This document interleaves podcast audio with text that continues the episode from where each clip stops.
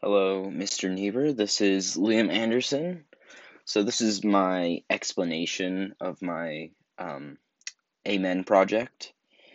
I chose to do a audio recording because that just seemed to be a easier and less uh, less uh, time consuming method of conveying my thoughts where I can, you know, fully hash out everything. So, first, I'm just going to explain why I chose the medium I did and why I included the specific parts of the medium that I did. So, I chose to do an Ignatian contemplation because I feel like that is a way that I can connect with Jesus and with God um, very easily. I imagining all of the smells, the feels, the emotions um, really helps me to imagine that gospel passage and put myself in a position to really encounter Jesus. So I felt like if I wrote my own Ignatian contemplation, that would be um, a pretty accurate way of portraying my thoughts. Um, so I tried to include a piece of every piece of Jesus's life that you mention in there. So that's the uh, early life and childhood of Jesus, the life ministry, the death ministry, and the resurrection. So I'm going to start by uh, I'm going to go through all of those um, the, those four pieces of his life and explain the stories and explain that connection that I have to that story and I'm going to finish off by explaining my connection to the two aspects that I chose, which I also tried to include in the Ignatian contemplation, and those were detachment from material goods and a personal relationship with Jesus. So I'm going to start off with childhood. Uh, so the story that I chose from Jesus' childhood was his birth story, the nativity scene, so to speak. So I feel like the major message message of this scene is that the lowest among us will uh, inherit the kingdom of God. They will be the rulers. They will be the most important people in our lives. Because Jesus is born in a manger. He can't even be born in a hotel room. He's born in a stable. There's animals around. Not a very um, fitting position for the Son of God, for the Messiah but he does he is the Messiah, he is the Son of God, and he is meant to rule everyone. And so I think that one way that this can connect to my life and to other people's lives is just all of the little things that people do for you all the time. So, you know, you can see like somebody will just you know hold the door open for you. Somebody will help you out by, you know, comforting you when you're feeling down.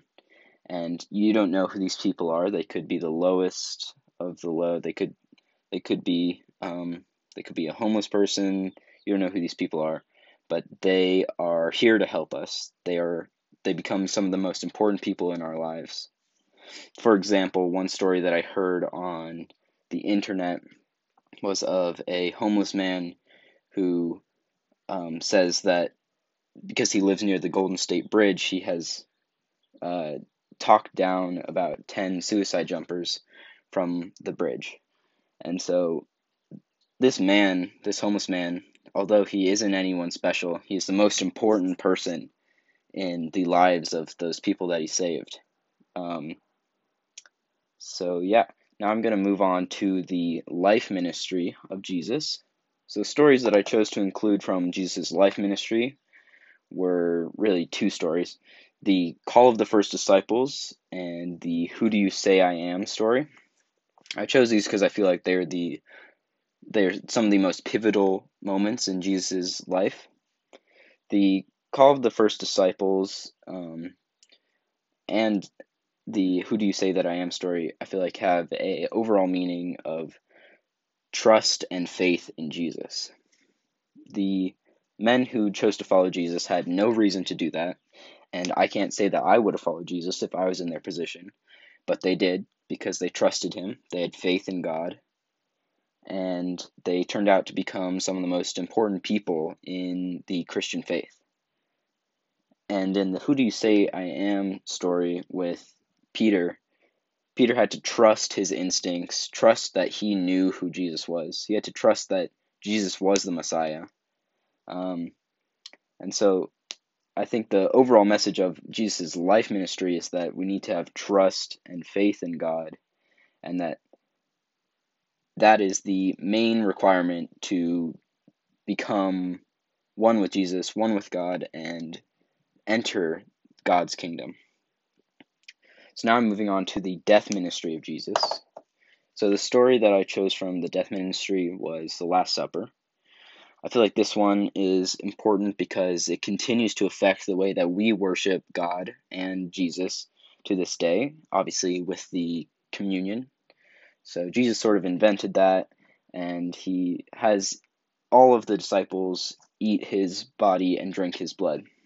And I think the message of that, and overall, one of the major messages of the death ministry, is that um, well, I think there's actually two messages to be clear.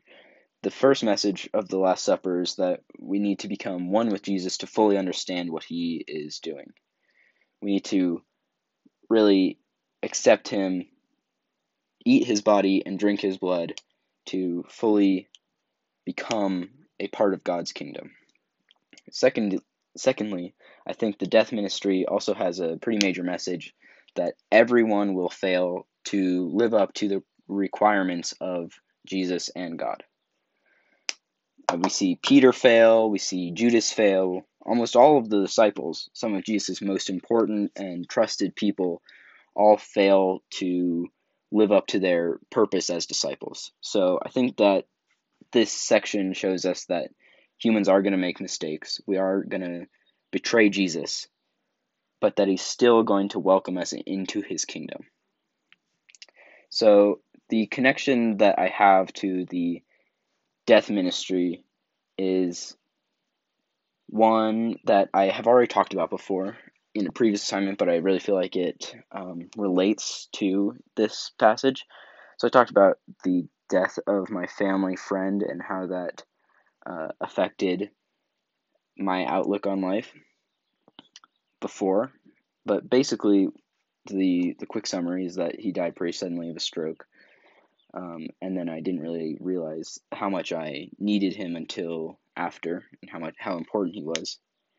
So I think that's important with the death ministry because all the disciples are pretty confused about why Jesus is making them eat and drink him, and they're confused about why he's just letting himself die. They're confused about everything, and they only realize after Jesus is dead how much Jesus was a part of their lives and that they really need Jesus to have a purpose. So now I'm going to move on to the resurrection section of Jesus' life.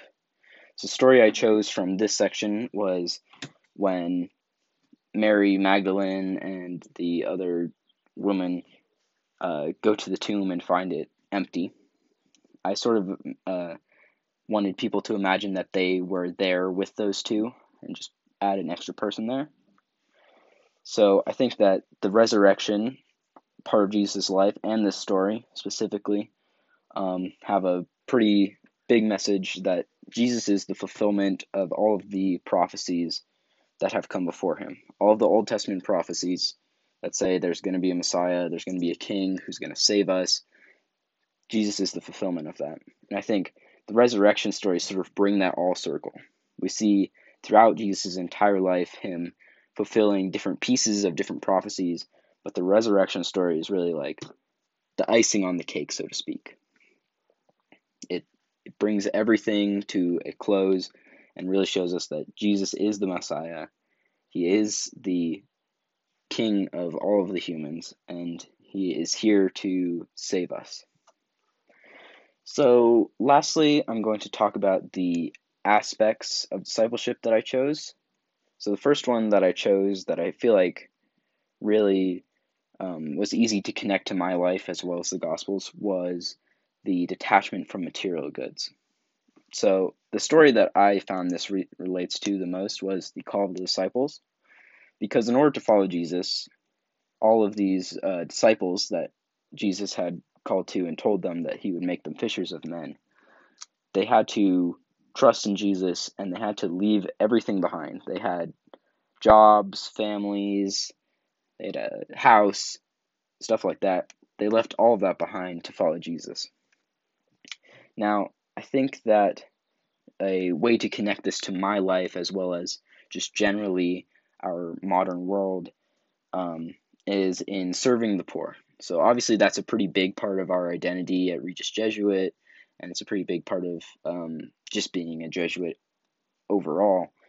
And I think that it's that detachment from material goods is the only way that you can truly serve the poor. If you can't detach yourself from your goods, then you can't empathize with the poor. Additionally, I think that this can be related to overall in the world people focusing on God instead of money. Because I feel like right now, a lot of the way that we define success is through money. You're more successful if you have more money, and we don't really take into account that serving the poor is really what makes you a successful person. Serving God, serving Jesus, um, maintaining a relationship with God, Jesus, and the people around us, that is what makes us successful. Because you can be super rich, but if you don't help anyone else and you don't have a relationship with God and Jesus, it's kind of all for nothing. The next aspect that I would like to talk about are the personal relationship is the personal relationship with Jesus. So the story that I felt related to this was the conversation that Peter has with Jesus, the who do you say that I am conversation. And I think that this relates to Jesus because to sorry to a personal relationship with Jesus because in this moment Peter had to search through all of the all the times he had had with Jesus to really figure out Jesus is the Messiah. And it's sort of a defining moment in Jesus's relationship with Peter and it shows that that is what a relationship with Jesus is. It's that you know that Jesus is the Messiah. You trust yourself, you trust in him, and you are willing to follow him everywhere to help him accomplish his goal. So I think one way that this can relate to our lives um, here in the modern time is both in our relationships with others and our use of prayer. So I think a lot of the places that I see Jesus specifically, and I'm sure this is relatable for a lot of other people, is in relationships with others. So when I see people who help me out when I'm feeling down, who, you know, complete strangers who will help me, I, I see a little bit of Jesus in each of them. I can see Jesus' mercy through each of their actions. And so I think maintaining our relationships and being thankful for those people is part of maintaining a relationship with Jesus. Secondly, the use of prayer is another way that we can connect with Jesus. This one's pretty obvious, but um, I just wanted to focus on it because obviously I used a Ignatian contemplation, which is a type of prayer, as my creative outlet. So I think that that is how I best have a personal relationship with Jesus is through meditative types of prayer like Ignatian contemplation. I can sort of, when I can imagine myself in a scene with Jesus, it's very easy for me to connect with Jesus and to relate to him and relate to his life and uh, evaluate my own role as a disciple of Jesus. So, overall, the main question that was asked on this assignment was to answer the question, Who do you say that I am? So I just want to give a quick summary of my answer to that question to conclude everything. I think that Jesus is the Messiah. He's here to save us. He is a all-loving person. He is a forgiving person. He is both human and God. He is a miracle worker. He's a teacher. And Um, most importantly, he is our friend and the Son of God. He is here to help us all through our lives and to relate to us through the eyes of God. So, yeah, there is my explanation of my project. Um, I hope you use Ignatian Contemplation and try it out, see if you like it. Uh, this is Liam Anderson signing off.